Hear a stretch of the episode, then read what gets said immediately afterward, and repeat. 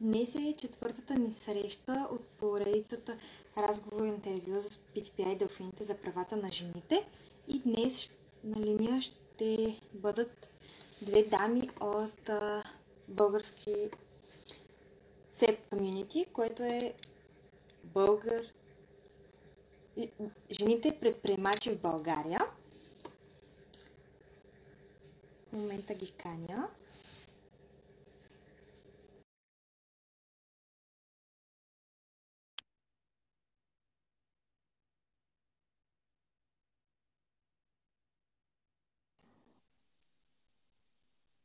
Здравей!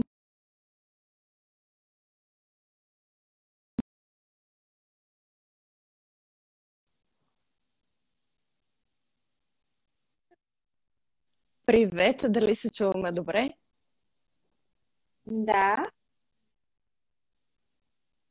Ме ми е малко слаба връзката. Надявам се, че няма да е така през цялото време. Много благодаря за поканата. Аз също много благодаря, че приехте. Разбира се, да. Ще чакаме и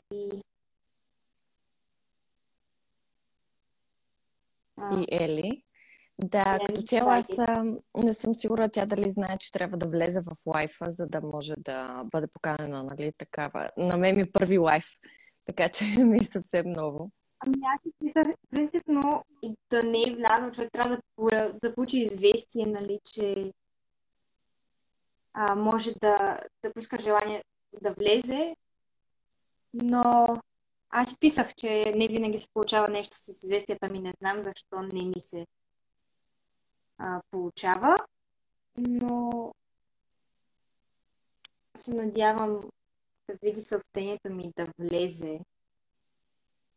Добре, супер. Много ще я поканя. Надявам. И ми пише, че е поканена, принцип, отново вече. Да, и аз получавам нотификация, така че би трябвало да, да, да го получи. Надявам се и тя да го получи, да, за да се присъедини към нас и да можем да започнем разговор. Добре, аз междувременно, тъй като виждам, че се събират хора, може би да кажа малко за, да я знам, за себе си, за организацията или предпочиташ да я изчакаме, че да не скучаят хората, които са вече тук. Малко за теб, как започна в организацията. Аз реално вече ще да ви питам това. Та започни с теб, тя като се присъедини и тя ще разкаже как тя започна с Fab Community. Да, ами добре, за себе си малко накратко. Казвам се Поли Дешева, имам малко веб дизайн студио, разработваме сайтове и доста дълги години бях част от неправителствени организации в стартъп обществото, като по-малко Fable, повече в Start It Smart, където реално се запалих по това да имам собствен бизнес и по целия майндсет за това какво е да бъдеш предприемач и да се развиваш в тази насока.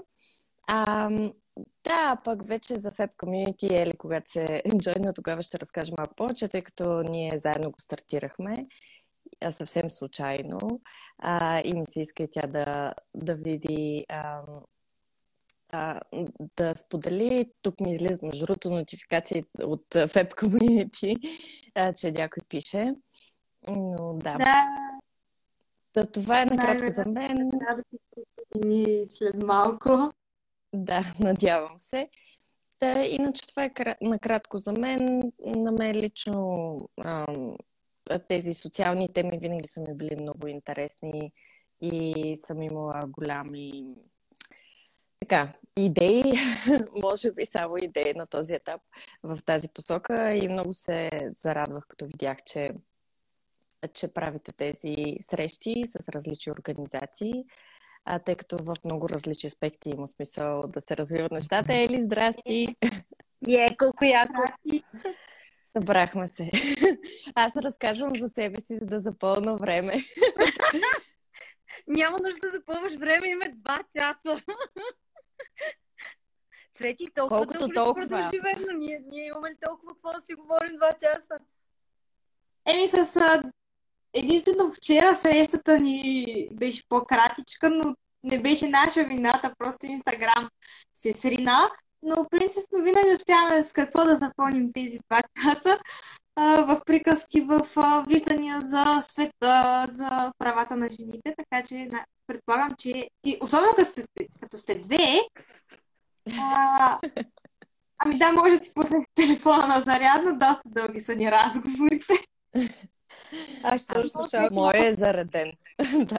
Аз получавам... Ами аз просто защото гледам коментарите и някакви... А, да, като Деси. Деси пише, пускай телефона на зарядно. Деси, здрасти, биси. Да, включва се доста хора. Ели, а, чакахме те, за да може да разкажем как А, стартирахме те за ФЕП.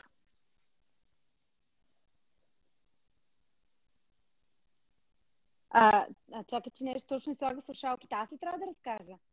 Ами, да разкажи си твоя, твоя експириенс. Окей. Не, не, си, не знам, защото мъкнахте и се зачуих дали нещо чаквате от мен. А, да. Ами, а, тя тук може би по Добре, айде ще си разкажа моята версия. това, това е много такава любима история. А, ами аз не си спомням какъв ден, на какъв час от деня беше. Да кажем, че е било рано сутрин, събуждам се след като съм се наспала и по... Ами ти обикновено пишеш през нощта. После може да, Да, кажеш защо пишеш Добре, през добре. нощта. И аз се събуждам рано сутрин и получавам, карана съм в някаква група и получавам някакво съобщение. А, хайде да правим а, общност от жени. От много време си го мисля, обаче сега искам да го направя. Пиша ви, ако сте надъхани. И аз съм от хората, които а, нали, обикновено са винаги за, после съжаляват, нали, защото има и работа. Но Поли е голяма машина и още заето се събрахме пет мацки и решихме, че искаме да промотираме предприемачеството в а, България. Пет ли бяхме, сега Поли ще каже тук, но като цяло Шест. бяхме шест, да. Като цяло бяхме дами, които или имахме бизнес, или по някакъв начин бяхме ангажирани с темата предприемачество. И а, направихме една фейсбук група. А, знаеш, това се случва лятото на 2019. Нали така, Поли, Да. как е ти? М, А, и, и така бяхме решили супер органично да останат нещата да се развиват. А, Поли и нейната фирма направиха един супер як сайт, лого, всичко имаше вече Project Management Tool покрай а, събитията, които се случват. И започнахме да каним а, хора от а, общността, дами. А, сега сме над 170 мацки. Има много А. интересни проекти, да, които се случват вътре. Надявам се, че после ще стигнем и до тази тема. И а, аз лично много се кефа на това, което се случва. То ни доведе до това сега с теб да си говорим по темата за правата на жените. Така че много се радвам. Ам, и, и така, това, това е моят реколекшн на спомени, които имам. Да, аз общо взето а, тогава, когато писах на дамите, ам, реално в главата ми се е въртяло от много, много дълго време, защото в Start It Smart, въпреки че нали, много... Реално Start It Smart е организация за подкрепа на предприемачи в България с най-различни разнообразни проекти, включително първия преакселератор а, в... А, Късна малко обаче да си Мгм. отворя а, терасата, защото камината до мен почва да ме рише. Добре. Не очакваше това, нали? Не, не. Камината мен започва. Да, да, искаме те в съзнание за целия разговор. Да, аз така мисля. Да, тъм, общо взето ам, а, организацията, идеята беше, че там развивахме най-различни инициативи и нещо, което, докато бях част от нея, ме беше яд, че не успях толкова да задвижа, беше точно в посока на подкрепа конкретно на жени предприемачи, като имам много, чувам много разнообразни мнения по темата, защо трябва въобще да има нещо такова. Аз ще кажа защо писах тогава на дамите. Значи аз в повечето случаи забелязвам не само при себе си, ами при много други хора, въобще не само дами, е, че нещо, което те спира да действаш, обикновено е страх и по-често, за съжаление, е страх от неодобрение. А, и аз реално много, много го мислех в главата си и много го отлагах, докато реших най-накрая да им пиша. Написах им съобщение, така стисках палци да не кажа това е пълна глупост и те всъщност всичките така прегърнаха идеята, че аз много се зарадвах и наистина не очаквах. Мислех, че живее само в моята глава, като нещо, което може би има смисъл да се случва. Ели ми върти се едно, няма интернет, надявам се да й, да й се оправи скоро. А, и така стартира глава, имайки предвид, че България е много малка, общо взето и нашата стартъп общност е още по-малка, си казах, те 100% се познават, каня ги, хайде, нали, да всяка една от тях има точно опит в посока бизнес, в посока организи... създаване на организации или пък те самите са си хора, които са сами са бранд, нали, самия, самата дама сама, сама си е бранд. А, и тогава всъщност аз бях супер шокирана. Това ми е една от любимите истории, когато ние с Ели се познаваме от много години и аз си казвам, нали, аз който познавам, Ели го познава на 1000% и обратното, при което ние почваме да каним дами, каним, каним. И аз съм наистина в шок как може толкова много хора и толкова много дами, които Ели кани, аз да не познавам и обратното. Включително дори Жанет, с която в момента работят заедно, е една от първите хора, които беше част нали, от тази група, която им писах първоначално и те се запознаха покрай ФЕП. Аз бях 100% сигурна и Ели и Жанет са супер активни хора в предприемаческата екосистема. Няма шанс да не се познават. А та, общо взето така стартира, като на мен лично мотивацията ми е била за, в посока, че аз усещах, че имам периоди, в които имам нужда, въпреки че нашето предприемаческо общество е страхотно, сплотено и прекрасно, съм имала нужда да си говоря повече с жени, защото има един такъв има различия, не може да казваме, че няма. И а просто имах нужда от хора, които ме разбират.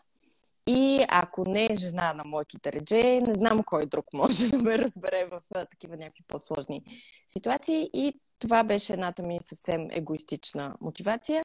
А пък другата, според мен, генерално е, защото много хора ми казват какви сте глупости, защо, защо трябва да са само жени, или пък а, вие сте се събрали там и си мислите, че сте слабия пол, за да се надъхвате ли? Аз съм такава, защо въобще ти хрумва, нали, че може да си мислим, че сме слабият пол.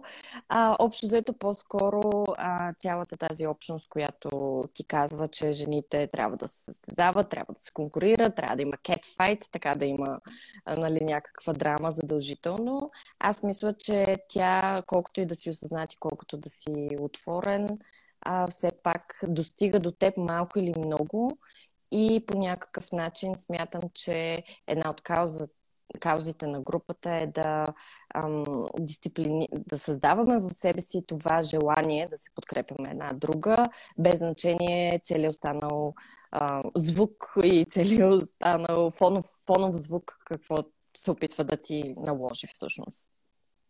Та, накратко.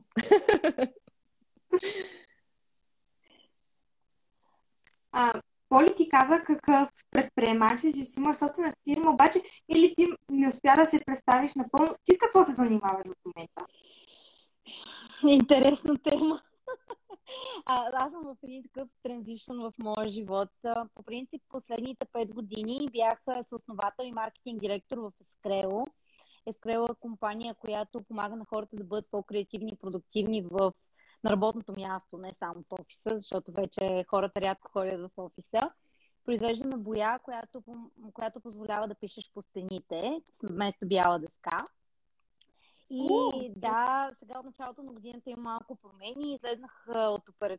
на оперативно ниво от компанията и от един месец вече съм в CEO Angels Club и помагам там с създаването на общност а, между а, а, ангел инвеститорите. Така че сега съм малко от другата страна. Обаче, като цяло, нали, темата предприемачество и защо работа по развитие на екосистемата ми е много интересна и затова исках да стана възможно най-близо до нея. Аз също и в момента покрай ФЕП прави още един проект. Е така тънко да вмъкна. Бе, да се наговаряме. А, значи, и двете рано започвате с предприемачеството, но това, че сте жени, виждате други жени предприемачи, но има ли все още в българското общество това, че щом си жена, ти не можеш да бъдеш предприемач? И каза Поли, че го срещаш, ами то остана да сте подкрепяте, защото сте слабия пол. Но вие, те вече, вие вече сте започнали, щом се подкрепят. А има ли, има ли го този натиск все още спрямо вас, вие, което виждате, а, жените изобщо да не могат да започнат, защото не откриват вярата самите в себе си поради това, че са а, потиснати от обществото и от вижданията на обществото. Да, абсолютно има. Ели ще започна, ще ти дам после думата. Мисля, че добре ще фитне въпроса с, с, с проекта, който ти в момента създаваш, но а, абсолютно разбира се, че има и ако трябва да съм честна, тъй като аз доста време, моите познати всички ми казват, че съм феминистка, а, аз от така бурна феминистка почнах да ставам по-балансирана с годините и смятам, че това е много важно и колкото и да гледаме настрани около себе си какво се случва, според мен най- най-важно да се погледнеш в огледалото и да започнеш да си мислиш твоите собствени ограничения, вярвания и стереотипи, откъде идват и, и как да си ги бориш сам. Защото в крайна сметка идват никой ако, си, ако позволиш няк... обществото да ти казва какво можеш или не можеш, накрая на деня ти трябва да поемеш отговорност за това, че ти всъщност си решила да слушаш другите вместо себе си. Със сигурност, от гледна точка на нашето тежко патриархално общество, не само заради комунизъм, не само заради религия, не само заради а, генерално просто патриархата, че е нещо, което е много тачено а, у нас и по нашите ширини. В нашия балон е малко по-различно. Нашия балон предприемаческа екосистема и така нататък. Но ако се огледаш масово и в цяла България и не само, ам, има едно такова странно разбиране за какво трябва да се очаква от една жена. Но според мен всичко тръгва от възпитанието и за съжаление все още възпитаваме смели момчета и послушни момичета аз го виждам не само през себе си, не само покрай жените, които а, сме предприемачи, тъй като вече сме минали един път, в който да почнем да осъзнаваме тези неща, но още повече и сред екипа ми, тъй като моят екип е само момичета, само жени. А, основно, а, всъщност, а, тук между другото и един колега се е включил, да, а, всъщност основният ни екип сме само жени, докато работим с различни фрилансъри и мъже и жени. Но го забелязвам, че страха от грешка, страха от това да не се изложиш е някакси по-силен при нас, отколкото при мъжете. А, и това създава естествено последиците са това, че имаш по-мал, по-малка смелост. От друга страна, не може да се отричат нещата, които са чисто биологични. Нали? Чисто биологично жената трябва да предпазва от рискове детето, семейството и така и тя, тя е тази, която се грижи нали, за това да нещата да са някакси по, по-спотени, по, нали, да, постоянно да преценява нали, кое е нещо опасно и кое не. Което е важно, но според мен най-най-ключовото е възпитанието на младите момичета и там има много работа. И според мен една от голям, големите отговорности е върху родителите, но и вече подрастващите момичета трябва да започват да осъзнават, нали, че може би са им наложени някакви неща в първите години и тинейджърството, които не са, не са задължително най-доброто за тях. И да, думата не е ли? Какъв беше въпросът? Шегувам се. А, да, въпроса беше дали според мен а, все още как беше въпросът наистина? Разбиранията, дали има различни разбирания да. към това. Да, да дали жените все още притиснати от, потиснати от обществото, да не могат да започват да бъдат предприемачи. So, да. Ами, този въпрос е много сложен и отговорът му е още по-сложен. И аз, честно казано, на мен ми е много трудно да отговоря на него, защото много зависи кой питаш. И, и това също нас е много субективно отношение към, към темата. Аз обикновено съм човек, който е по-скоро балансиран, отколкото така да, да пада в някакви крайности. И аз мога лично да кажа за мен, че а, не съм усещала в никакъв момент от живота си, че е имал някаква трудност, дискриминация или както искаш го нареча, да стартирам бизнес, защото съм жена. А, казвайки го това, обаче, аз се замислям, че има супер много предразсъдъци, както да каза и Поли, дори нас самите като жени, които ние дори не можем да осъзнаем, че са предразсъдъци, а, до момента, в който някакси нещо ни се случи в живота и се сблъскаме с някакъв проблем, има предразсъдъци за точно за това каква е ролята на жената в обществото. И а, аз не съм много голям фен на това, което се случва в момента с, а, ако щеш, а, американската гледна точка към а, не само правата на жените, правата на всички. А, но мисля, че най-важното, което трябва да се случва и което се случва според мен по един или по друг начин е да има разговор по тези теми. И аз съм много съгласна, че те, темата с образованието е а, основополагаща за всичко, което се случва. И аз абсолютно твърдя и мисля, че в момента а, образованието, което получават дамите по един или по друг начин, а, е, е крайно недостатъчно, крайно неадекватно, супер устаряло спрямо нуждите, които, които имат дамите. Тя по-ли по-рано ми изпрати един доклад на точно на Българския фонд за жените, за правата на жените. И а, нали, аз бях за пореден път, а, как да кажа, а, леко депресирана след като го прочетах. Всъщност ние трябва да сме много благодарни за това, което ни се случва в момента и, и, и а, старта, който ние сме имали. Смисъл, аз говоря сега за мен, е моят старт живота, защото всъщност има много групи, а, а, кои, на които има много трудно не просто да се замислят а, а, как и дали да стартирам бизнес, а изобщо а, да пазят живота си и най-малкото се чувстват а, а, жени в нашето общество. А, така че, да, а, аз се отплеснах малко. А, мисля, че а, има нужда от а, повече разговори по темата, а, без а, а, прекалено много драма, защото в момента вместо темата да обединява хората по някакъв начин, аз им чуш, че още повече разделя, точно защото е много чувствителна. Аз тук искам да дам един пример, защото ми е много пресен за 8 март а, Прогрес, компанията, даде 8 март като почивен ден за всичките служители в България. И в знак нали, да се отпразнува Международния ден на жената. И аз то, това са пиар ли е, какво няма значение, като цяло, нали, самата компания си го има като политика и защо подкреп. Аз не мога да споменавам на компания, можем да споменаваме, нали, не сме, не сме BTV.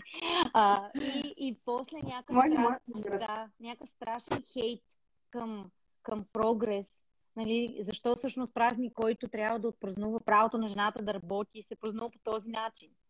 И всъщност, а, нали, пътя към Ада послан с добри намерения. Много често, като се опитваме да направим нещо, а, по-скоро ще получим хейт и ще разделим общността, отколкото да ги обединим. Обаче, ние трябва да правим такива неща. В смисъл, няма как да сме on the safe side постоянно, никой да не ядосваме и нещата просто си вървят както са си вървяли преди 10, 20, 50 и 100 години. И аз по-скоро съм фен на това да се случват повече неща, които да ни предизвикват да мислим под тези теми, отколкото обратното. И тук само искам да кажа още една история, защото ми е много, много любима а, по темата за жените и предразсъдъците и родителството. Още преди 10 години, няк... 9 години някъде бяха заета с един проект, който се казва Rails Girls, който промотира информационните комуника... програмирането сред дамите. Идеята беше, че се организира безплатен workshop а, и помагаме на дамите така да излезат от комфортната си зона и да променят кариерата си, ако, ако имат такова желание. И имаше една история, някой ми разказали, аз вече не си спомням, защото толкова пъти вече аз е преминавала през моите спомени, за едно момиченце в мола, което очевидно им нещо се случва, някакъв штант на общото пространство в мола. И тя започва да си играе с някакви роботи, има роботи някъде в мола. И момичето започва да си играе с роботи, и майка и, и се кара. А, хайде, хайде по-бързо, това е за момчета. Не се занимавай с, с, с това. И нали, всички тези пресъдици и стереотипи, които имаме, много често а, не осъзнаваме, че ги имаме, предаваме ги на децата си или по един или по друг начин ги подкрепяме. Така че е хубаво да имаме едно трето око за това, което ни се случва. Абсолютно, да. Аз бих добавила по някои от темите, които и ти засегна, Ели. От една страна, аз също не съм имала особено пречки. А, едно на ръка, че съм гледала да не ги... Може би да не мисля за пречките, просто не съм се фокусирала върху тях, но от друга страна наистина съм имала един приличен старт живота си, което не трябва да се приема за дадено със сигурност. А, но на мен са ми казвали и то мъже, които изглеждат доста така развиващи се, че, например, една жена не би трябвало да бъде менеджер, защото няма достатъчно качества за това нещо, въпреки че статистиките демонстрират точно обратното, че качествата на една жена за това тя да създава по-успешни сплотени екипи е абсолютно доказано. И идеята е, че и двете, и, и качествата и на мъжете, и на жените са супер ключови за развитието на един екип. Wins, да. Абсолютно да. От друга страна, това, което и Ели спомена за американския модел, аз имам много вътрешен конфликт за него, а, защото от една страна, ако го гледам от практична гледна точка, от, по-скоро от реалистична гледна точка, нали, всяка сила има, всяко действие има противодействие. И то обикновено е еднакво. И ако кажем, че ако трябва да си визуализираме социалната ситуация в света, че а, целият народ е стъпил върху един трамплин и го натиска последните векове, и сега изведнъж нали, всички са си махнали ръцете от там, то отскача със същата сила в обратната посока. Разбирам защо може би има логика това да се случва в момента, тези крайности, които наблюдаваме, но от друга страна аз смятам, че в много посоки а, проблемите, които а, срещат най-различни групи а, от хора а, и предразсъд, съдъците, с които се запускват, без значение дали са жени, без значение от пол. Смисъл има много различни критерии, нали, по, които, по които срещат а, проблеми. А, но аз смятам, че на първо място отричането на съществуването на тези проблеми идват от три причини потенциални. А, или невежество, или арогантност, или страх. Обаче пък крайността, която в момента се промотира, според мен предизвиква абсолютно същото. Нали, трябва да сме крайно феминисти, трябва да сме крайно... Трябва да има квоти за всичко. От друга страна, сигурно сте засичали, те буквално залива интернет пространството професионалисти, които казват, престанете да ми казвате, че аз съм неета само защото съм жена, или аз съм неета само защото аз съм неета само защото съм азиатец. Нали, тези квоти са изключително неестествени, когато си говорим за равни права. Не говорим за това. Аз не искам да има 50% жени в парламента и 50% жени в еди къде си и 50% еди какво си смисъл, аз смятам, че аз искам да, да имам избор и моят избор да не е ограничен от неестествени бариери. Оттам нататъка, дали 80% от жените ще бъдат, от медицинските сестри ще бъдат жени заради качествата, които те притежават и 80% от предприемачите ще бъдат мъже, пак заради качества, които те притежават. Аз съм окей okay с това.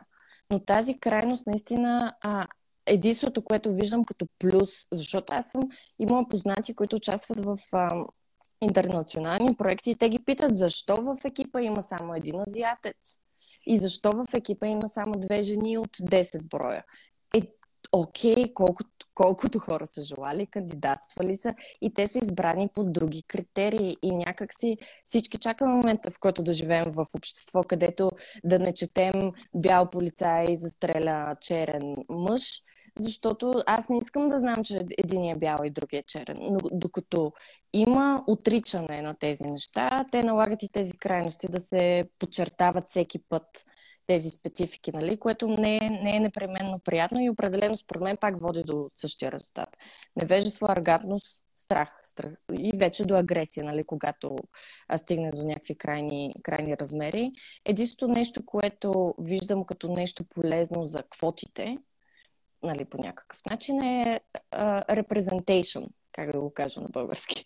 Нали, представителство. Да, представителство. Точно така. Благодаря ти, Ели. А, нали, друго е, тук Ники постоянно, приятел постоянно ми дава такива спортни примери. Аз въобще не съм някакъв огромен фен и а, колкото съм запомнила, запомнила, но когато нали, всички смятат, че е невъзможно еди кой си връх да се изкачи за еди колко си време или да се изкачи зимата. Когато един човек го прави до края на годината, още 10 човека са го направили.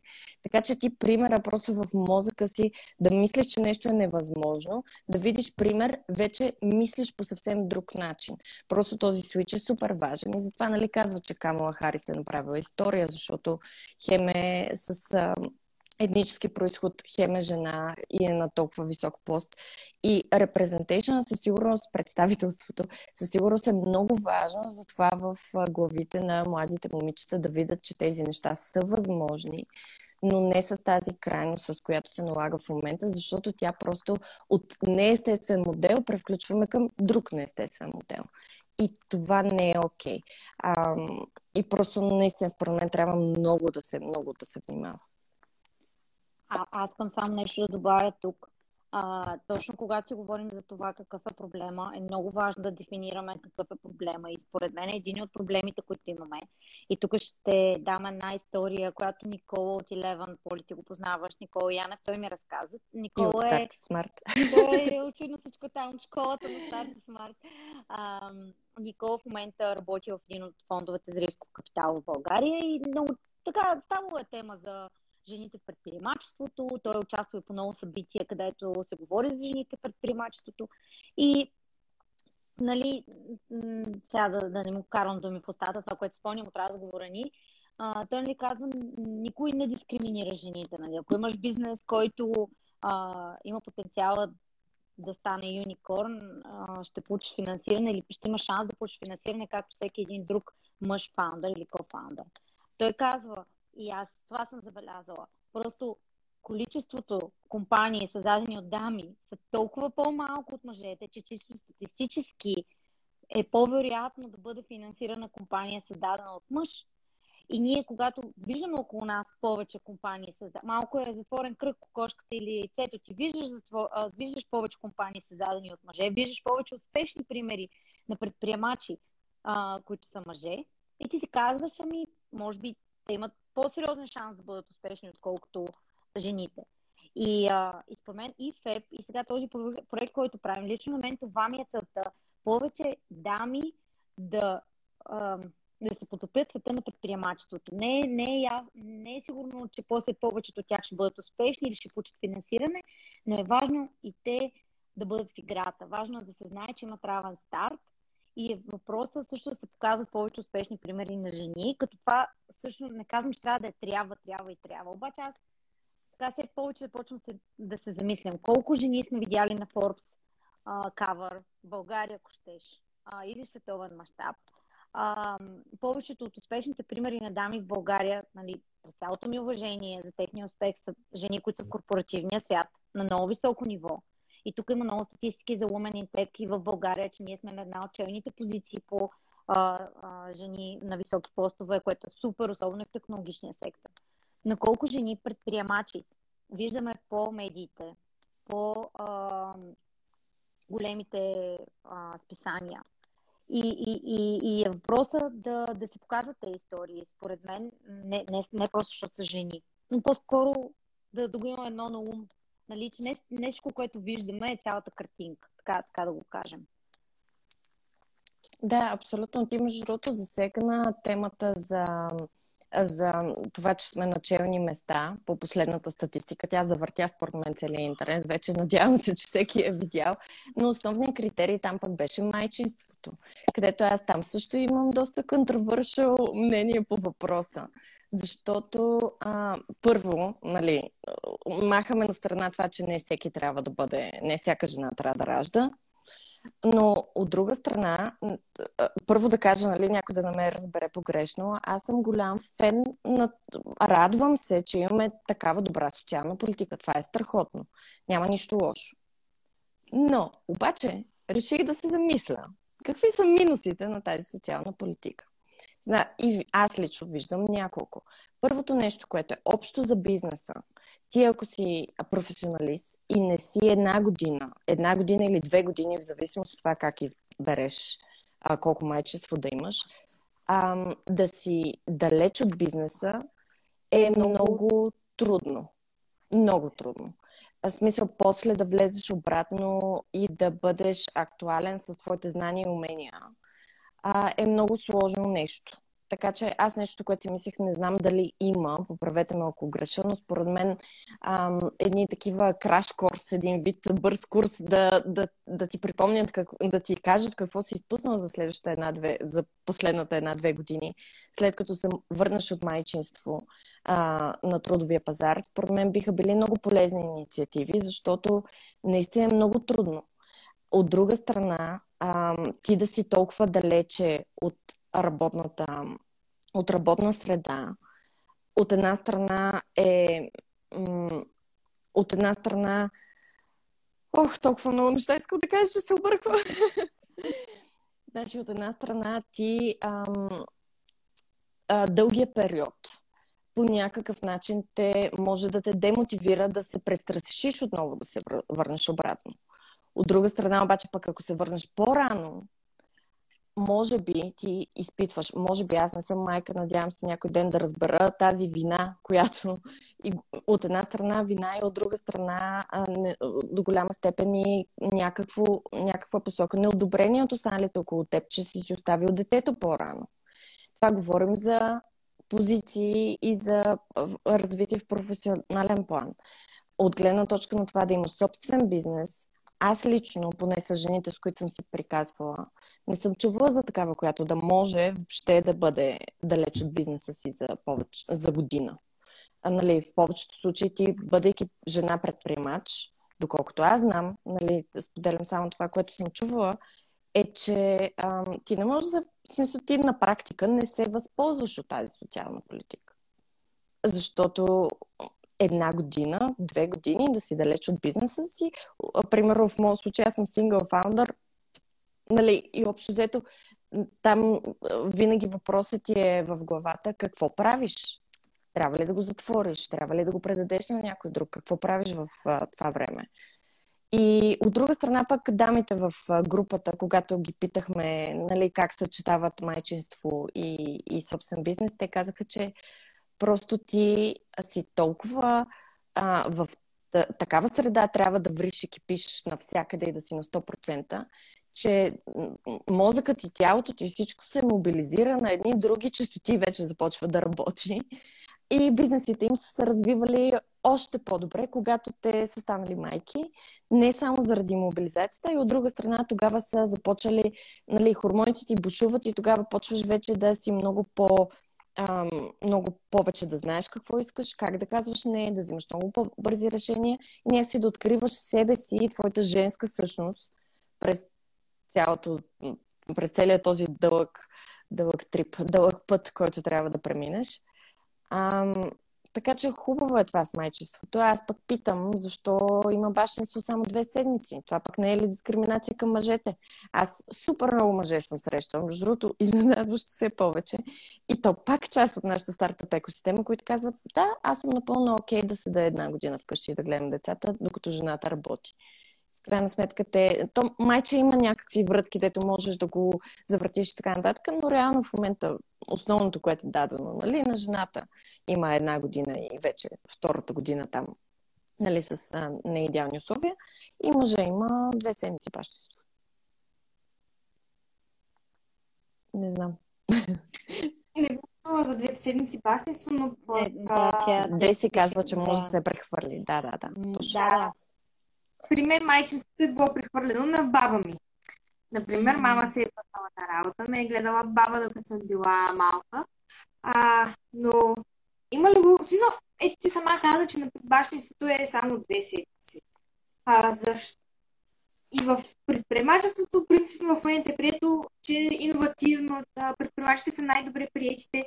Но ето ти сама казваш, че съществува, че повече мъже Рано и двете го казвате, не че днес не го си говоря само с една ми малко странно. А, двете го казвате, а, че има повече мъже, отколкото жени. Вие, вашата дейност най-вече се развива чрез а, подкаст, колкото гледах от а, Инстаграм профилът ви, общност и от тази общност а, създавате и подкаст, в който а, предполагам, разказвате историите си, не съм слушала подкаста, но вие сте на ниво само медии, социални медии. Подкаста също е онлайн. А, казахме и, че от а, медиите като цяло доклади пак се си личи, че мъжете са повече отколкото жените. Мислите ли, че в бъдеще това може да се промени чрез такива а, общества, общности, като вашата, чрез такива инициативи като вашата, да представите, че жените също са толкова можещи, толкова способни да започнат своя бизнес, колкото и мъжете? Свети, че много философски въпрос да. Ние, ако не повярвахме, това нямаше да си говорим сега, обаче това са някакви процеси, които според мен отнемат не знам колко generations, не знам колко поколения. И, а... Да, реалистично. И в крайна сметка правим каквото можем и каквото ще да става. Нали? Това е моят девиз. Прави какво трябва, пък да става каквото ще. А, със сигурност ние сме една много малка брънка от всички партньори по тая тема, които трябва да вземат участие, така че да има някаква реална промяна в обществото. А, образованието го казахме, а, политики, всякакъв тип политики, значи а, бизнес също така, неправителствени организации и, и, и накрая всеки един гражданин на супер индивидуално ниво. И а, днес, между другото, защото спиша една статия сега за едни те толкова и гледах една много яка за лидершип, която ще ви, ще ви изпратя после за 6 минути, 6 минути те толка. И той казва, а, в днешно време а, leadership е about changing the world. Нали? Ставаме и казваме, лидерите сте, които променят света. И той отново, е, защото тази тема много се прокрадва, нали? То всички я знаем. Крайна сметка трябва да мислим малко по, а, как да кажа, надребно, в добрия смисъл на думата и да разберем каква е нашата отговорност и как можем ние да допренесем за а, да допринесем с нещо добро за промяна на някакви много големи проблеми, които често си мислим, че ние не можем да повлияем, защото те ни се струват много големи. И това малко ни обезкуражава, вместо да ни мотивира. И той казва, лидершип са всички малки дейности, които правиш всеки ден. Той дава там пример с една готина история, но казва много често, като си казваме, ти, ти си лидер само ако промениш света, по-скоро това ще те изплаше и ти, и ти ще си кажеш, о, аз трябва да бъда лидер точно е този ден, когато има някаква конференция или точно е този ден, когато създавам компания. Не, лидершип е всеки един ден с, много малки дейности, които всеки един от нас прави. И е хубаво това нали, постоянно да се повтаряме съзнанието. И така и ние с нещо супер малко, като нашия подкаст, който няма да казвам колко човека го слушат, и с нашото комьюнити, където има 170 човека на фона на не знам колко хиляди от нашата малка България, а, или дори този Instagram Live, който правим, който сигурно е просто едно камъче от а, а, цялото морско дъно. А, но, но нали, от друга страна, всеки един човек е една вселена. И ти ако успееш, и аз това всеки път, като слушам някой друг, като го казва, и аз като го казвам, се чувствам супер така вдъхновена. Ако успееш да промениш живота на един човек по някакъв начин, а ние го променяме, дори без да знаем много често, повлияеш му на, по някакъв начин да бъде по-добрата си версия, вдъхновиш го да направи нещо по-добро за себе си или за света, това според мен е супер достатъчно.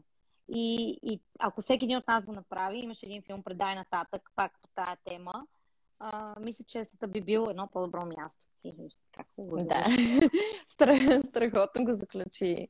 Ели, аз това, което бих добавила е, че нашата идея наистина не е, връщам се пак на тази, нали, американска идея в момента, не е повече жени да бъдат предприемачи а, повече от мъжете.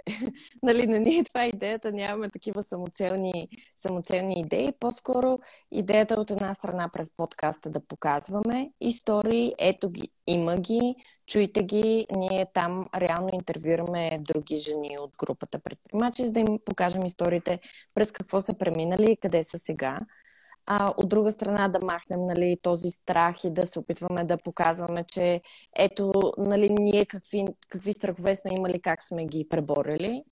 И от трета страна, и в момента аз на няколко пъти се го споменавам проекта, но според мен е ли вече време да, да споменеш какво имаме предвид, е всъщност и да покажем на младите момичета, че няма от какво да се страхуват и че в нашите интервюта един от любимите ми въпроси, гледам винаги към края да питам всяка една дама, ако сега си говориш с твоето 20 годишно аз или 10 години преди това, преди сегашния момент, какво би казала. И в повечето случаи се върти в посока не се страхува и стартира и за къде се туткаш. Нали, няма защо нали, всичките те притеснения и, и притеснения, комплекси, страхове. Те са тези, които просто те спират да, да стартираш по-рано.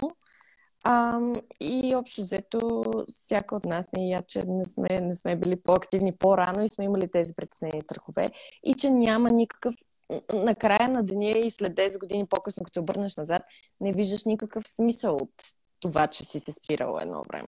Аз включително също и с групата, когато аз имах тази идея, сигурно от преди 7 години и в крайна сметка чак 2019 я направихме.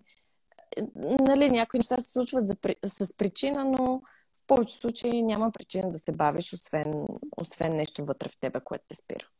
И, нали, звука отвънка, който трябва да го заглушиш.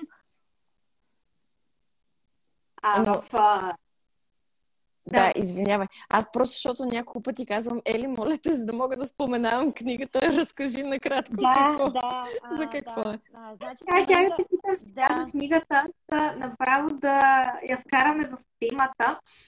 Вие създавате онлайн книга, реално.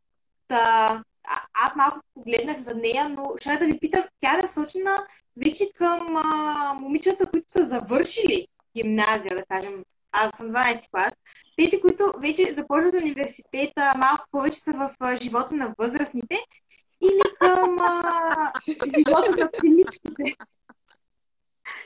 Или а, засяга да. и нали, вече момичетата, които са, все още не са се чак така ориентирали дали, дали те бъдат предприемачи в своя живот. Да.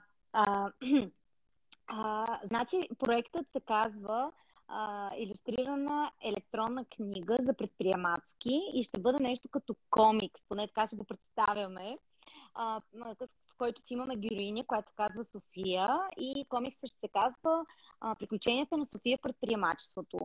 А, това е един проект, който създадохме аз и Алник. Алник е също момиче от групата, която а, може много яко да рисува. И а, кандидатствахме за финансиране от Българския фонд за жените а, по случай а, празнуването на 8 март. Сега тук може би е готино да кажа нещо. А, всъщност ние не бяхме едни от първите проекти, които бяха одобрени. Даже така, всъщност получих имейл. Много ви благодарим за кандидатурата. Получихме супер много кандида, кандидатури. Ако намерим допълнително финансиране, ще, ще ви пишем допълнително. Нали, има waiting list.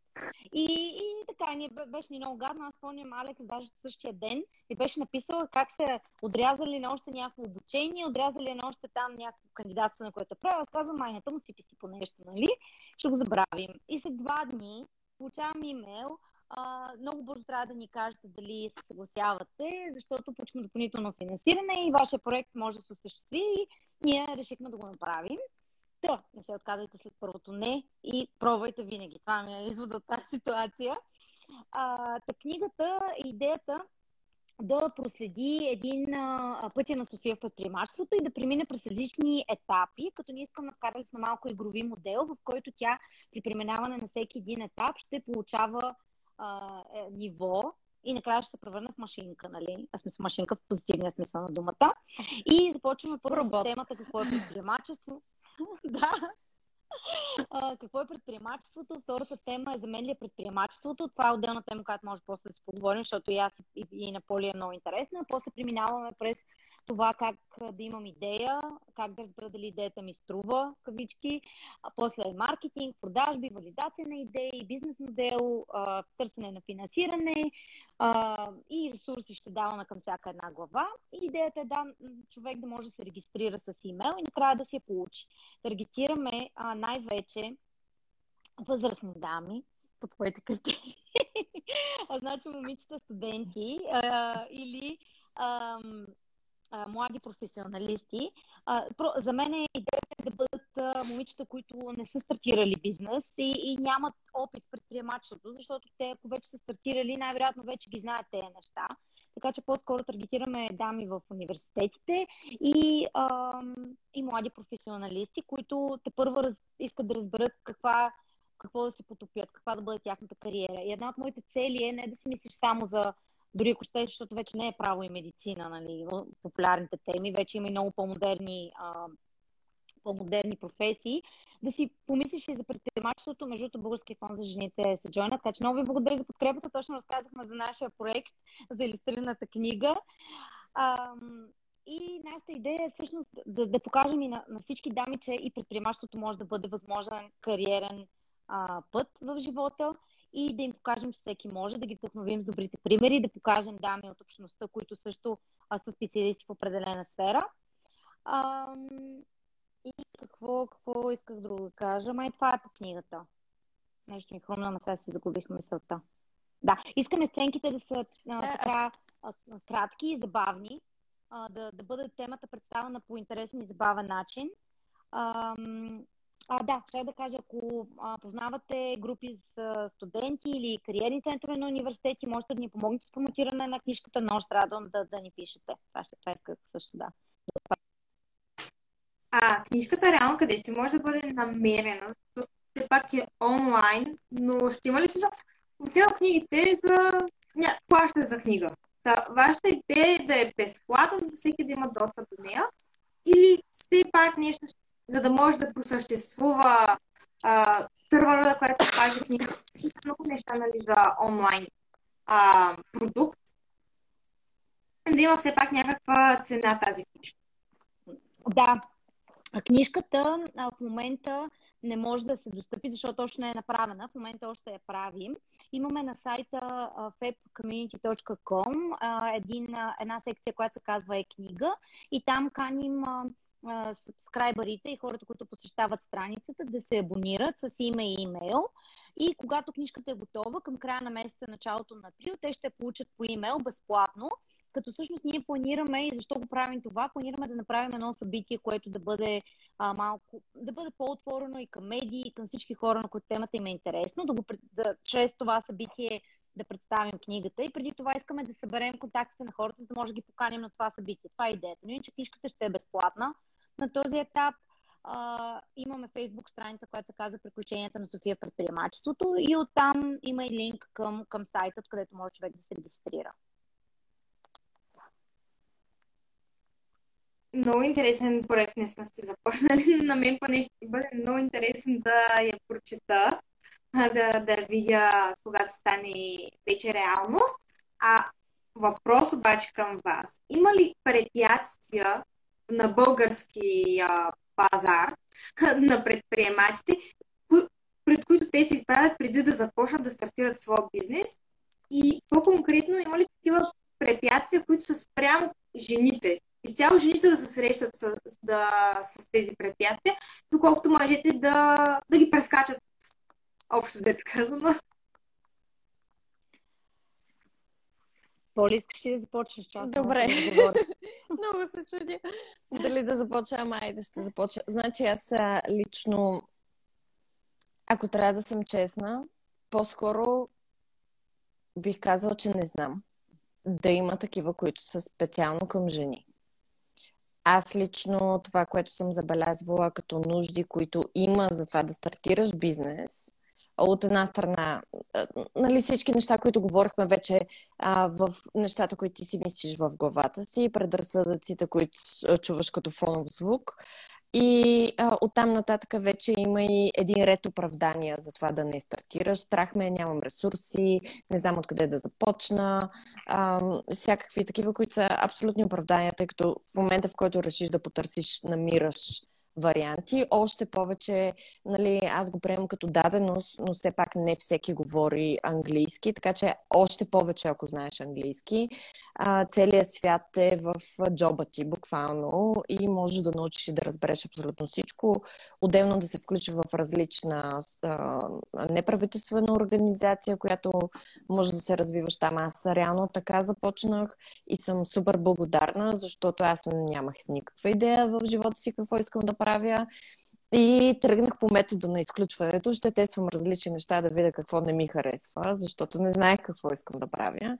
А, така че и, и ця, целият този майндсет, просто начин на мислене се е най-ключовото нещо, което да промениш в себе си, но там нататък вече като проблеми на място за правене на бизнес, бол. Аз, нали, съм а, като човек, който се опитва да промотира нашата предприемаческа екосистема не само в България, ами в чужбина, съм много свикнала да говоря за плюсовете. Ниският данък, а, а, добрите технологии, а, високите, нали, добрите професионалисти в технологичен план, бързия интернет, страхотни неща, но там нататък вече като говорим нали, за корупцията, която е а, скандална, но да кажем, нали, че в началото, когато стартираш че може би може би не те засяга толкова много бюрократичната, която всички си я знаем, а, но според мен е легалната система. Според мен това е едно от най-генералните неща, които аз виждам като проблем. И много там вече свързани легални счетоводни неща, свързани с данъци, свързани с вестинг. Аз лично поне имах технологичен стартъп, а, съвсем, съвсем в толкова ранна фаза, че даже не знам дали беше и стартъп, но а, с идеята да бъде и там буквално едно от нещата, които аз челно се сблъсках, беше липсата на адекватен легален вестинг в държавата, защото ако го има, тогава а, дали, тук може би набързо по някакъв по-простичък начин да обясня какво е вестинга. А, идеята там е, че ти не даваш дяловете от компанията веднага на съдружниците си, Ами това, което се случва е, че ти след определено време, може на няколко пъти, може изведнъж след примерно 4 години, чак тогава си получаваш процентите от компанията. Това ти помага за да получаваш финансиране. Съответно, аз говоря за абсолютно всички съдружници, не единия съдружник раздава на останалите, ами абсолютно всички имат вестинг, което когато ти пред инвеститор, това показва, че ти дългосрочно възнамеряваш да се отдадеш на тази идея и на този проект. А, така че такъв тип неща от там нататък вече. Аз сега съм ментор в една програма на едни испанци. Те ми обясняват, ми ние реално имаме облегчения тип а, а, в годината. В началото се регистрираш като нали, човек тип свободна професия или бизнес, но първите три години имаш изключителни облегчения от гледна точка на данъци. А пък ние използваме плюса в България, че данъците са ниски, ама те са ниски за всички. Докато в случая те ми обясняват как първите три години ти не плащаш такси за банка, ти не плащаш данъкът ти, който плащаш са едни 200 евро, примерно, на година и това е, нали, вече какви програми има точно не съм сигурна, но определено програма в посока облегчаване на условията, разходите и всички тези неща а, в посока стартиране на бизнес и култивиране на тази култура, мисля, че много големи промени могат да се правят и там, според мен, Беско доста, доста се борят в тази посока, доколко успешно, доколко бързо, доколко не, колкото могат нали, хората това правят, но Беско е хубава организация, която малко се е захванала с тези неща.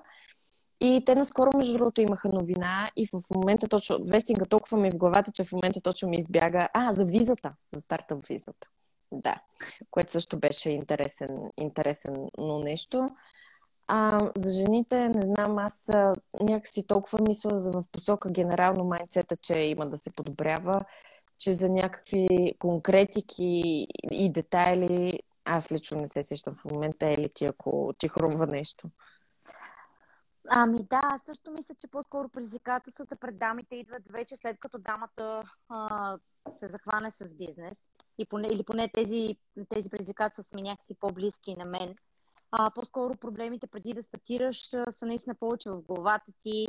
А, по-скоро а, очакванията, които са ти създадени от семейството, от твоя кръг, а, от хора. И тук пак, пак искам да се върня, върна на темата, че а, едно да бъдеш дама в Софийско училище, независимо какво е, а, друго да бъдеш в училище в малък град в България. И а, това не, не е просто строго до това да бъдеш момиче или момче. Всъщност това са проблеми а, и на двата пола. Така че по-скоро проблемите да стартираш наистина са а, основополагащи и се намират много назад във времето в нашето образование най-вече, както и в медиите, защото а, темата предприемачество в малките градове а, е много, а, как да кажа, тема, която е м- с отрицателна конотация за това как може да бъдеш успешен предприемач в България и какво точно означава. Така че има нужда от едно сериозно образование за всички ни. А, по принцип, тук ми идва, идва една друга история, която а, има, а, има и разни поручвания по тази тема, как а, мъжете по принцип са по-смели в това да преследват да взимат рискови решения, да се хвърлят дори без да имат знанията да го направят. Имаше изследвания за в училище, макар че нали, тук по принцип е контрпродуктивно, защото момичетата са повече с добърките те, които а, знаят, а, как да кажа, са, са те, които ще вдигнат ръце, когато а, учителят пита някак, някаква задача в училище. Обаче, когато не знаеш а, отговора на въпроса, по-скоро ще бъде мъж или мъжа няма да се притесни да даде, притесни да даде грешен отговор, дори дори да не го знае. Докато Или да си го измисли в движение. Или да си го измисли в движение, докато момичето е, о, аз това не го знам, трябва да го знам перфектно, трябва да имам всичките знания на света или всичките ресурси, за да мога да отговоря по-скоро тя ще се страхува да, да, от провала. Това е пак мое така леко субективно мнение, отколкото един мъж. А, по принцип, един от също от проблемите, които се сещам вече, ако си стартирал бизнес, беше а, дали беше някаква много известна статия пак по темата а, фондо набиране от жени. А, една матка говореше, че а, а, е по-трудно да набираш капитал, ако си жена. То затова е сега в момента има много повече фондо. Има няколко фонда, които имат фокус да финансират а, стартъпи, а, които са основани от жени. И тази матка беше написала една статия, в която даваше примери с това как а, инвеститори задават въпроса по такъв начин, че а, вярват, че нейният бизнес ще бъде по-неуспешен, отколкото ако тя беше мъж. И тя нали, сравняваше въпроси, които се задават на мъж фаундър и на жена фаундър. И във въпросите, които се задаваха на жена фаундър, някакси във въпроса беше вкарана конотацията, че нейният бизнес може би ще се провали. И това са ни такива много тънки неща, които... Или дали ще ражда. Което е изцяло легален въпрос вече в днешно време. Но... Да, да, да, да. Но, но идеята е, че а, дамите, имаше една история от, наш, от наш, нашата общност за една матка, която а, пък е била по някакъв начин тормозена от мъже конкуренти, от конкуренти, които са мъже в този случай, нали? И, а, и една дама може да бъде тормозена по, по много различни начини, което се случва в нашето общество. Което също е вече проблем след като си тръгнал да стартираш бизнес, нали? Тук си говорим на следващ етап. А, да, така че да. These are my five cents on the topic. И в а, идеята на вашата общност, откъде, от, от какви градове са членките на вашата общност? Защото заговорихме, че в по-малките градове има по-малко предприемачи, предприемачи почти не е говорено. Та, във вашата общност повече са от големи градове, най-вече да кажем от София, или имате от цялата страна по малко от всякъде? Според мен повечето са от София и имаме по малко от всякъде. Да. А, или повечето са в София. Това, нали, със сигурност мога да го кажа, но а, разнообразно ни е комьюнитито. Ние често казвам, не питаме кой откъде е. Аз а, за голяма част от дамите не знам. А, тук мога да внеса един друг контекст, който аз в Start Smart правех ам, франчайз на организацията. Идеята беше ние да копираме целият модел и знанието, което имаме за Софийската организация и да го дадем на по-малки населени места. Дадохме го на Велико Търново, Пловдив, а, Русе, Бургас. И всъщност те се развиваха до една степен, нали, хората, които движаха организациите там, се стараха да ги развиват. И после срещнах един предприемач, а, който ми каза, а, това са загубени ресурси. Няма нищо практично в това ти да фокусираш усилията си в малки населени места, без значение дали е България или не. Което от практична гледна точка го разбирам. А и от друга гледна точка, ам, знам, че звучи много по-лесно, може би да се каже, отколкото да се направи, но то си зависи от хората. Ако хората са там, и то за съжаление все по-малко хора са по малките населени места, нали те големите съседни градове много дърпат а, младите хора и таланта, което е нормално, за съжаление, просто където са ресурсите, там отиват и хората. А, но за да можете да се развиват, трябва някой да иска да е на място и да има желание да го развива. Това са единствените два, две неща, които трябват на едно малко населено място. А, и оттам нататък всичко останало пак, нали, а ние не знам, аз може би много ми е промит мозъка с това, че винаги трябва да поемеш отговорност сам за собствената си съдба. И а, реално избора пред тебе, ако искаш да, се, да си предприемач и да развиваш такава среда, или отиваш в големия град, или си създаваш тази среда. Аз съм за това, нали, съм много благодарна и съм много щастлива, че съм била част от Старт Смарт, защото а, те го създават а, няколко а, студента в ФМИ към Софийския университет, по времето, когато тук в България генерално предприемачество, повечето хора не са знали как се пише тая дума. Нали? Имало Junior Achievement, стартирало е стартъп фундацията съвсем в началото и, и тя се създава пак тази среда на място, на локално място. Така че това с малките населени места, според мен, ако някой има желание, ако има желание да остава на това място, той има отговорност да го развива. Оттам нататък, нали, а, оплакванията са... А, аз тук не знам, аз имах една а, учителка по немски, викахме и малкия Хитлер. Тя наистина беше много опасна, но много добра учителка. И, и, тя, и тя някакси ни научи да казваме, ние казваме, ако е какво си, ако е какво си, тя казва, акото в туалетната. Няма ако. Или го правиш, или не го правиш. Няма, нали, хипотетични такива сценарии в главата ти. Така че просто хващаш си живота в ръцете и действаш. Оттам нататък вече най- най-лесно е да се оправдаваме. Нали? Всеки, всички го правим, всички сме виновни от това. Всеки ден се оправдавам за 10 различни неща.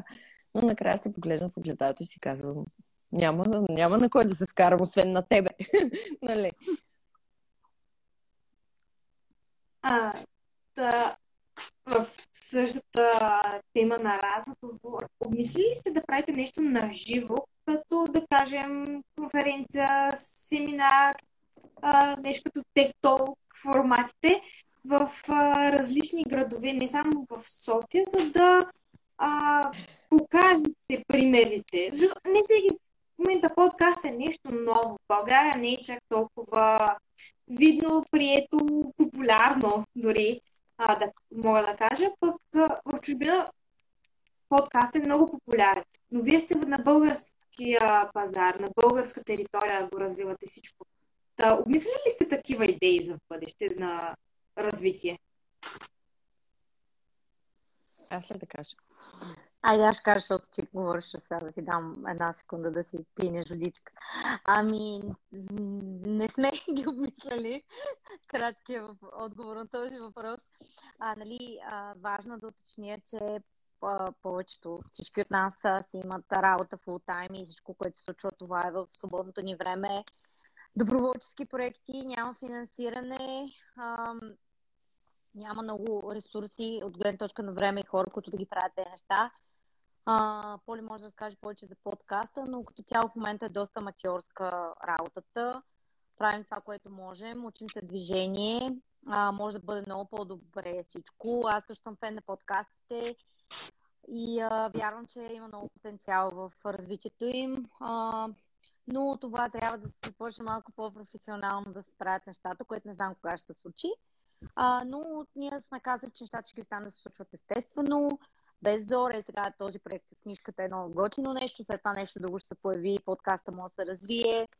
Така че едно по едно. Зато, да, по градовете и такива работи, лайв събития, за сега сме доста далеч от полезрението, но, но кой знае. Да, аз тук да добавя, нали, ние, ние искаме за нас си да организираме лайв събития, че не сме се виждали вече от две години, от година и половина, покрай цялата пандемия и нещата, които се случват, но пък намираме някакви варианти онлайн, както в случая този разговор така и подкаста, от друга страна групата, от трета страна правим и, и такива събития в Clubhouse, в приложението, а, където си говорим по различни теми, така че намираме начин по които... А, имаме и отделно нали, някои мини инициативи, които са стартирани, Meditation Club, имаме Facebook Club, където четем различни книги, така че намираме начин да се свързваме една с друга. А от гледна точка на физически събития, а, генерално за извън групата, въобще публични, не сме мислили въобще в тази посока нали, най-важното тук да не звучи като оправдание, то е факт. Ние наистина идеята за групата я стартирахме да се съпорчваме една друга с ясното знание, че на нас фокус, първи фокус ни е нашия бизнес. И всеки си развива бизнеса и ако иска, ако намира, намира за полезно и намира за интересно да стартира нещо, има пълна свобода да стартира инициатива, проект, каквото е да било свързано с жените предприемачи, с таргета или с обществото, нали, генерално. А, но за, за лекции, такива публични изяви не сме мислили въобще, не сме планирали, но ако някой от групата има желание да го направи и някой, който пък живее в а, по-малко населено място, е добре дошъл. Общо взето ние сме го оставили наистина свободно и органично по естествен начин да се раз, развива и да има свобода отговаря ли, ако, ако проекта или идеята или инициативата отговаря на нашите критерии като цел на обществото и като ценности, оттам нататък всеки има свобода да го прави.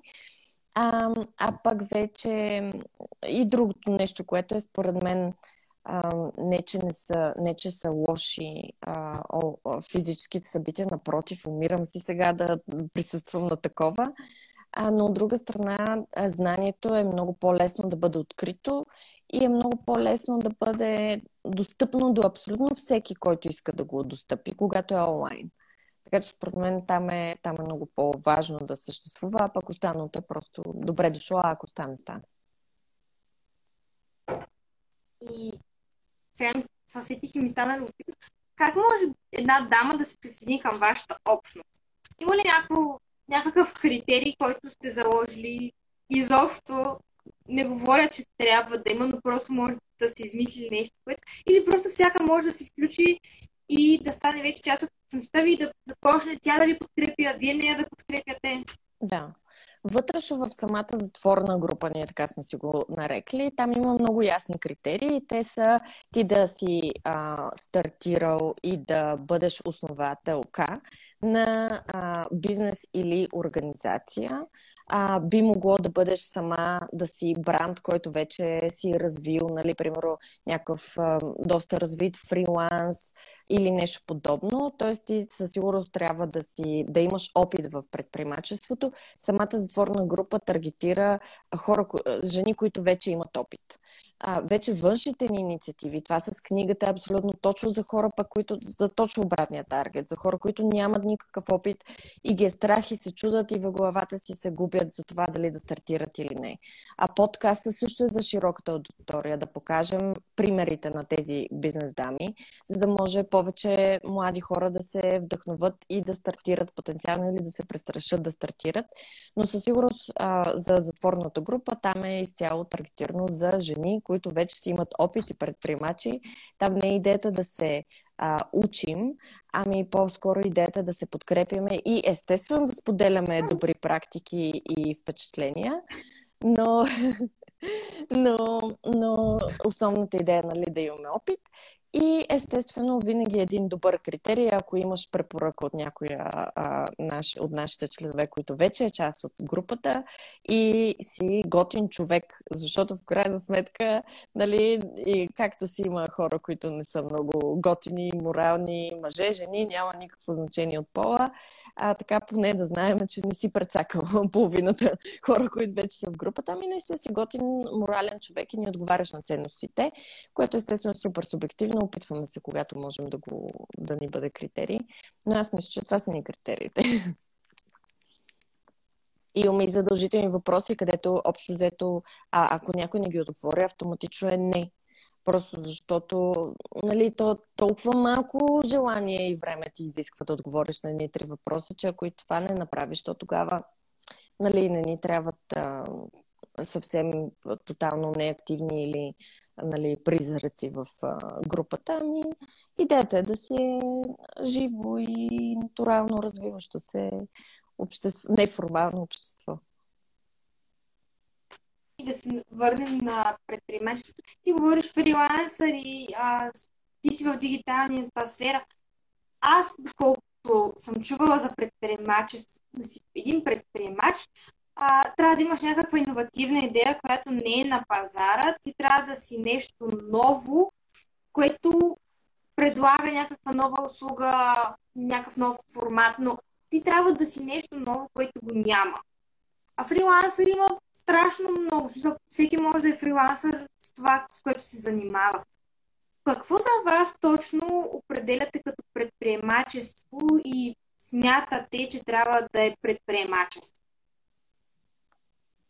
Значи, номер две глава в книжката ще отговори точно на този въпрос. Абонирайте се на webcommunity.com slash пътешествието на София предприемачеството. А, много любима тема. Благодаря ти за въпроса. Тъй като този въпрос много често го задавам, а, като си говоря с разни хора.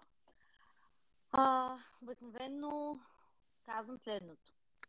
А, предприемачеството е начин на мислене, начин на мислене да решаваш проблеми, не да се оплакваш, не да мрънкаш, да бъдеш проактивен и да вярваш в решенията, вместо да се оплакваш от проблемите около тебе. Което ме навява на света, че предприемачеството може, пред, пред, предприемач може да бъде всеки, независимо дали има собствен бизнес или не. Това означава, че може да си предприемач, ако си фрилансър, може да си предприемач корпорацията, казва се интерпренер, може да си предприемач в личния си живот, и като цяло, доста така широко ми е обяснението за предприемачество, но най-важното, което тук искам да, да оставя като послание, намерете отговор на този въпрос и вие лично за вас. Защото отговорът е много субективен и, а, и е хубаво да, така да си дадете време да отговорите на този въпрос, защото много често се случва така, че ние се сравняваме с различни примери, които виждаме по света и у нас, по медиите и се чувстваме недобре от сравнението обикновено.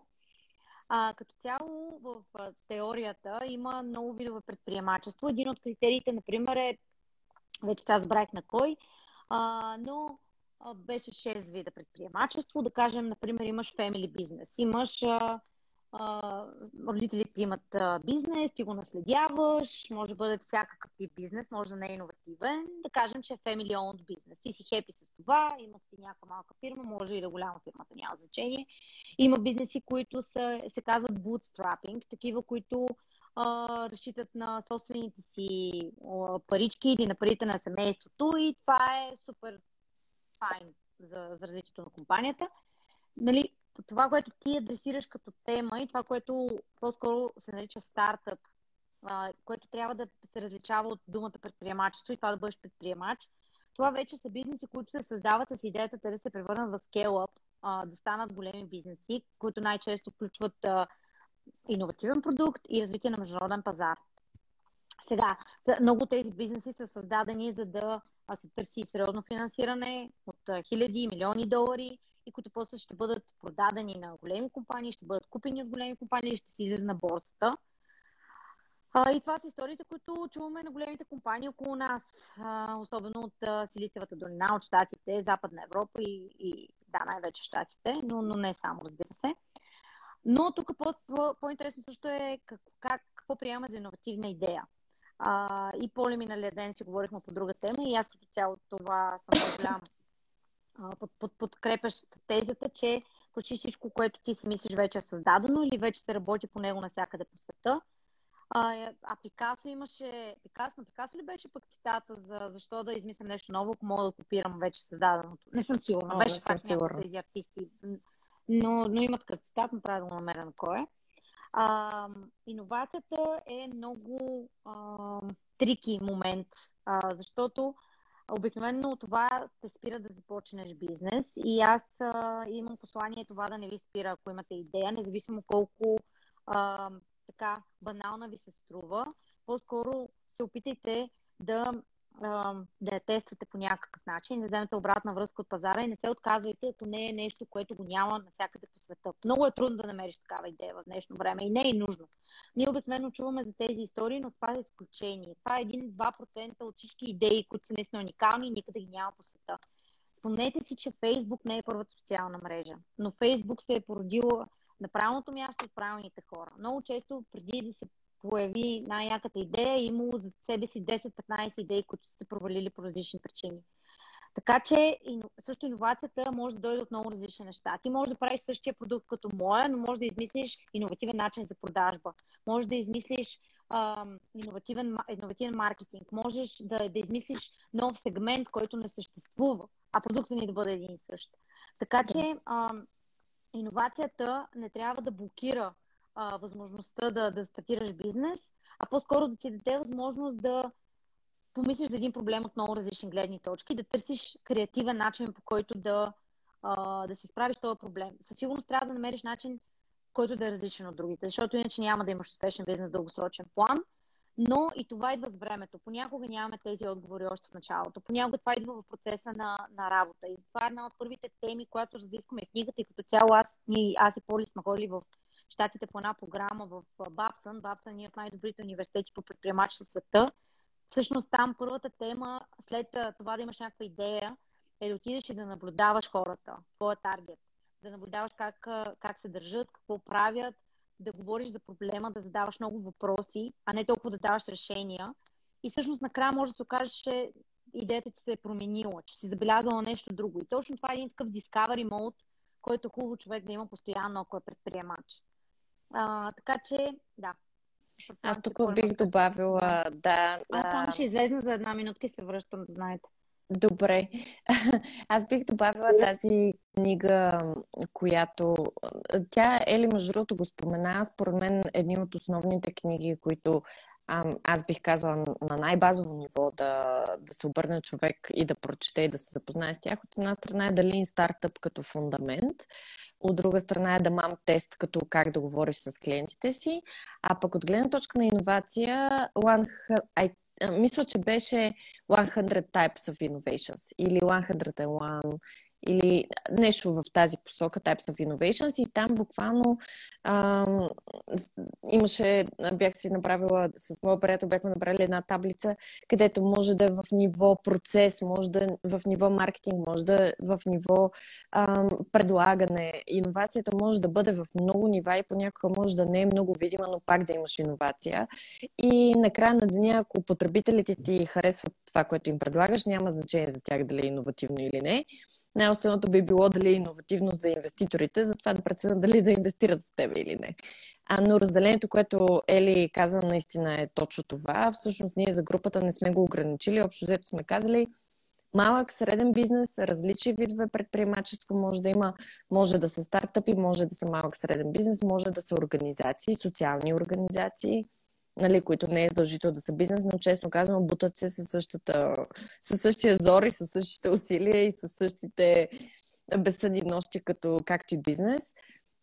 То даже един приятел, не знам точно дали го беше чел някъде или откъде идва, но се с него си говорим, че каквото и да правиш, което да е твое и което да е по, нали, да стартираш някаква идея, без значение дали тя е социална идея или бизнес идея или иновативна стартъп идея, а, то отнема същия ресурс.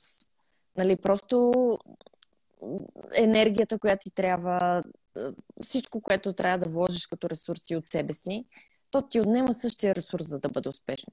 Така че най-добре е да мислиш в по-глобално и по-масштабно и по-голямо и със сигурност да не те спира това, че търсиш иновация. Аз, между другото, нещо, което бях забелязала при себе си, беше, че а, те много много, в много академии на много места те съветват, когато ти измислиш идея, да, да започнеш да си анализираш и конкурентите. На, не веднага, не на първи етап, но в някакъв момент. И мен толкова пъти ме е спирало, защото първо ми хрумва идея, после решавам да видя кой има тази идея, виждам, че нещо го има и си казвам, не, нали, това няма смисъл да го правя, защото вече го има. Всъщност в момента правя бизнес, който има още десетки, хиляди сигурно само в България подобни. и въобще не ме интересува кой какво прави. А, интересуваме ние какво правим. И доколкото това съм намерила клиенти и доколкото клиентите са ни намерили, за което съм още по-благодарна, а, всъщност това е важното, нали, че ние им даваме някаква, някакво валю, което те не намират на друго място или го намират по друг начин, или го намират а, в някаква определена степен. И в крайна сметка това е важното. Ти да си намериш хора, които имат нужда от това, което им предлагаш, а не дали още 100 000 човека по света правят абсолютно същото, което ти имаш като идея. А, типичен пример за български стартъп такъв, който а, според мен е супер подходящ сега точно а, по темата е и Хенсив, които всъщност правят, нали, ще ми се разсърдат, защото са ми приятели и аз си го казвам по един определен начин, който не е начин по който те го казват, но а, те стартираха, така да го кажа, нали, с платформа, където ти лесно можеш да си правиш красиво, готино, добре подредено CV, а, за да кандидатстваш за работа. И такива платформи хиляди по света. Хиляди по света. И те се развиват страхотно. А, лока, локално се намират в България, пазара им е в Штатите, така че и пространството няма особено голямо значение. Имат още няколко хора по света, които са на различни места, но в крайна сметка основният им екип е в България. Продават си в Штатите, конкурират се с тези всички други хиляди подобни платформи и се развиват страхотно, така че а, просто наистина това е много важно да не те спира и понякога, даже ако ще ти помогне да не гледаш, дори не гледай. Нали, започни си да си бориш нали, нещо друго, говори си с клиентите, изчети си мам теста, прави го правилно, тествай си и в някакъв момент, в който вече си завъртял колелото и виждаш, че ти е по-трудно да го спреш отколкото преди това да ти е по-трудно да го забуташ. Нали? Тогава си анализирай конкуренцията, ако те е страх, че това ще спре. Но наистина няма никакъв смисъл. Единството значение има дали ще предложиш добра услуга и колко ще имаш ентусиазъм. Аз това, което нали, Ели спомена, което си говорихме наскоро, беше, че ти не само като стартираш, ами дори идеята в момента, в който ти хрумне в главата, още поне 100 човека по света си мислят абсолютно същото. Така че ако си мислиш, че си много гениален, най-вероятно не е така. Но единството, което ще се мери накрая и пазара е безпощаден и той ще мери ти колко си ентусизиран за тази идея и колко си склонен да работиш за нея. И накрая на деня това е единството, което е важно. И се споменаваме САЩ, САЩ, САЩ. А смятате ли, че е много... Не много ми...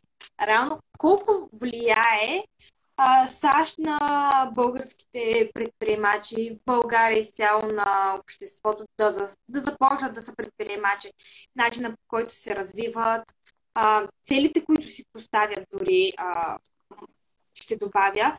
Просто от вашите наблюдения, защото там е съвсем различен начин на живота, економически са различни, политически също са доста различни, но това има ли огромно влияние върху България като по-малка държава? Аз ще почна първо, че ми е много кратък отговор. И то е абсолютно има супер много, огромно влияние има. Няма как да избягаш от това. Най-интересните книги са дошли от там, най-интересните примери са дошли от там. Нали, в чисто процентно, като го гледаш. Така че естествено, че влияе. Толкова много влияе и аз, може би, за 10 години толкова много съм се нагледала и наслушала на тези примери, на тези неща, идвайки от там, че даже а, това си говорихме наскоро с Ели, аз сега, като някой се свърже с мен с идея и се чуди дали да стартира бизнес, аз първо се опитвам да го откажа и после вече да му давам идеи и неща, които... Нали, аз докато го отказвам, му давам идеи за това всъщност как работата никога не свършва, как тя е в главата ти денонощно, как със сигурност няма да спиш и със сигурност всеки ден ще ти се плаче и ще ти се смее и ще ти се плаче горе-долу през 5 минути, че емоционалният ролер костър е ето такъв. Така че първото нещо, което се опитвам да го откажа, защото стана много модерна. Даже мисля, че това много вреди. Не всеки трябва да бъде предприемач и не всеки е окей okay да бъде предприемач и не всеки трябва да иска да бъде, защото е прекалено, нали, всички трябва да бъдем предприемачи, инфуенсъри и блогъри. Ама не всички трябва да бъдем. Нали, всеки от нас, аз много генерализирам, ама всеки от нас по някакъв начин малко или много се е плъзнал по тази, по тази парзалка, нали, да го, да го хване тренда и да го разтърси и да му каже, айде, ти, ти, ти, ти си аутсайдър, ако не го правиш. Обаче наистина не всеки трябва да бъде и не, не бива да налагаме този огромен прешър, защото това е със сигурност най-сложното нещо, което можеш да правиш, е да правиш, особено стартъп, е, иновативен, иновативен бизнес. Сигурно е най-сложното и не трябва да има не трябва да бъде като изискване към хората, че едва ли не те няма да бъдат успешни, ако не са такива. А, да, мисля, че това ми беше отговор. ако отговорих на въпроса, въобще малко се разсех. Реално отговори доста добре. Или ти ще добавиш ли нещо? Ами, щатите са пътеводната звезда, която всички ние трябва да имаме, за да бъдем по-добри в това, което правим. Хубаво е да се сравняваме, но да знаем и нашите силни страни. Последните години все повече повече започна да се говори за предимствата на нашия регион, предимствата на Европа пред щатите, това да правиш бизнес. Има много минуси, но има и много плюсове. Сега за хората, които повече следят темата, преди време имаше една много яка статия за това как европейските стартъпи или източно европейските стартъпи вече не забравих, не трябва да търсят юникорна, трябва да търсят кемъл, камилата, защото камилата е много по-sustainable и бяха много яко го бяха описали. Това в entrepreneur.com сайта, мисля, че, че беше тази статия. Но какво искам да кажа, нали, може да си побългарим или поевропезизираме американската система, а, защото не можем да я копираме. А, просто нивото на развитие, тя просто е различен тип екосистема и е много по-напред от нас. А, може да вземем добри примери, може да се учим, ноу-хау, експертиз, но uh, at the end of the day ние сме тук и е по-добре така да бъдем здраво стъпили на земята. Така ще бих казал. Напълно подкрепям. И се сетих въпрос и го забравих. а, да, сетих се. А, за малко за времето на работа да поговорим в момента да ви задам този въпрос. Като предприемачи, а, принципно вие сте си собствените шефове, а, общо взето. А, има ли го това, тази мита граница вече на време за почивка, време за работа, а, защото обикновено, ако си фрилансър, ти си работиш когато си пожелаеш. Да, се, пазваш някакви срокове, като работиш за някого, но ти мога да работиш и в 2 през нощта, мога да работиш и в 12 на обяд. Никой няма да те съди а, кога си правиш почивките, кога си правиш а, работата. Та, има ли от това в предприемачеството, че хората в главени в работата, в развитието, да забравят малко времето за почивка? Аз само едно изречение искам да кажа и след това Ели да поеме темата, защото аз съм много лош пример за това. Но е, искам да кажа, че това е един от огромните митове, че когато имаш собствен бизнес, ти сам си шеф. Не е вярно. Ти си, пазарът ти е шеф и той е много по-безкруполен и много по-голям и много по-денонощно работи. Той също не спи. А, така че а, всъщност ти си много по-голяма слуга, когато имаш собствен бизнес. И това са абсолютни митове. Аз съм имала случаи, в които гледам някои хора как безгрижно седат вече на автобусната спирка. На тях мозъка им знае. Стана 5 часа, оф, край и са забравили за работата. Това нещо няма как да ти се случи. Или ако има как да ти се случи, с огромна дисциплина, огромен зор и буквално насилстване върху себе си, за да го постигнеш, което аз не успявам, но Ели е добър пример, затова и давам тя да разкаже. А, по тази тема аз да, също съм разсъждавала. А, за мен а, това е строго индивидуално, защото тази граница може да бъде размита дори ако си в корпоративния свят, дори ако си просто един емплои от хиляда. И тук много зависи от работата, зависи от това ти как я възприемаш, зависи от културата в компанията.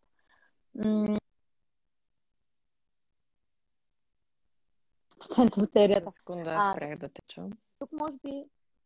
Да, а, тук okay. може би по-важно. Чуваме ли се? Да, вече се чуваме, да. А,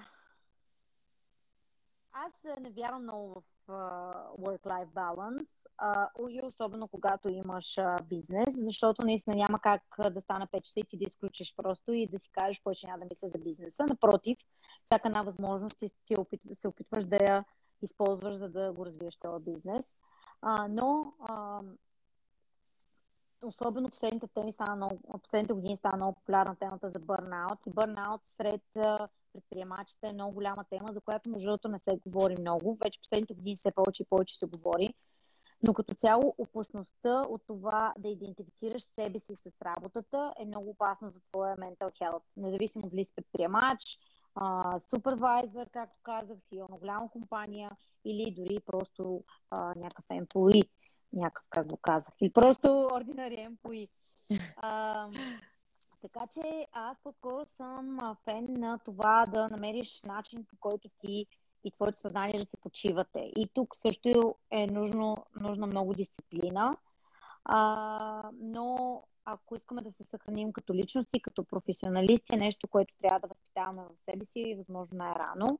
Сега това, че става все популярни темите за а, mindfulness, йога, медитация, а, self-help, книгите и така насетне, има причина. Така че е хубаво всеки да си намери начина, който работи за него и да обръща внимание на тези неща, защото обикновено не ги забелязваме вече твърде късно. А, сега последно даже има един а, проект в България, Digi Burn се казва, където ще има толкова на тема Burnout. А, все повече хора около нас а, ми, и около мене ми разказват истории за Burnout, така че а, никой не е застрахован. А, но също да кажа за темата, че това наистина, че си мислиш, че сам шеф е абсолютен мит много хора, които ми кажат, о, ти си предприемач, супер. И това пак по темата, как трябва да откажем предприемачите, ако имат различни виждания в началото. Наистина, това, което виждаме по телевизията, това, което виждаме по филмите а, и четем а, в Twitter за, за Facebook, за Twitter и за Елон Мъск, това са изключения. Обикновено тези хора, имаше един цитат на Джеф Безос, а, този overnight success е отнел 10 години. Нали, смисъл много от а, трудната работа, безсънните нощи, проблеми, ние не, не ги виждаме, не четем за тях, четем за успехите накрая. И това е, това е маратон, не е спринт, цялото това, целият този предприемачески път. Така че е хубаво много добре да си знаем мотивациите и да, се, да, и да знаем а, защо го правим. Ако искаме да сме си сам шеф, ами даже това не знам даже къде го има. А, не само пазарния шеф, служителите са ни шефове. Вие не разбирате просто в а, мисля, цвети.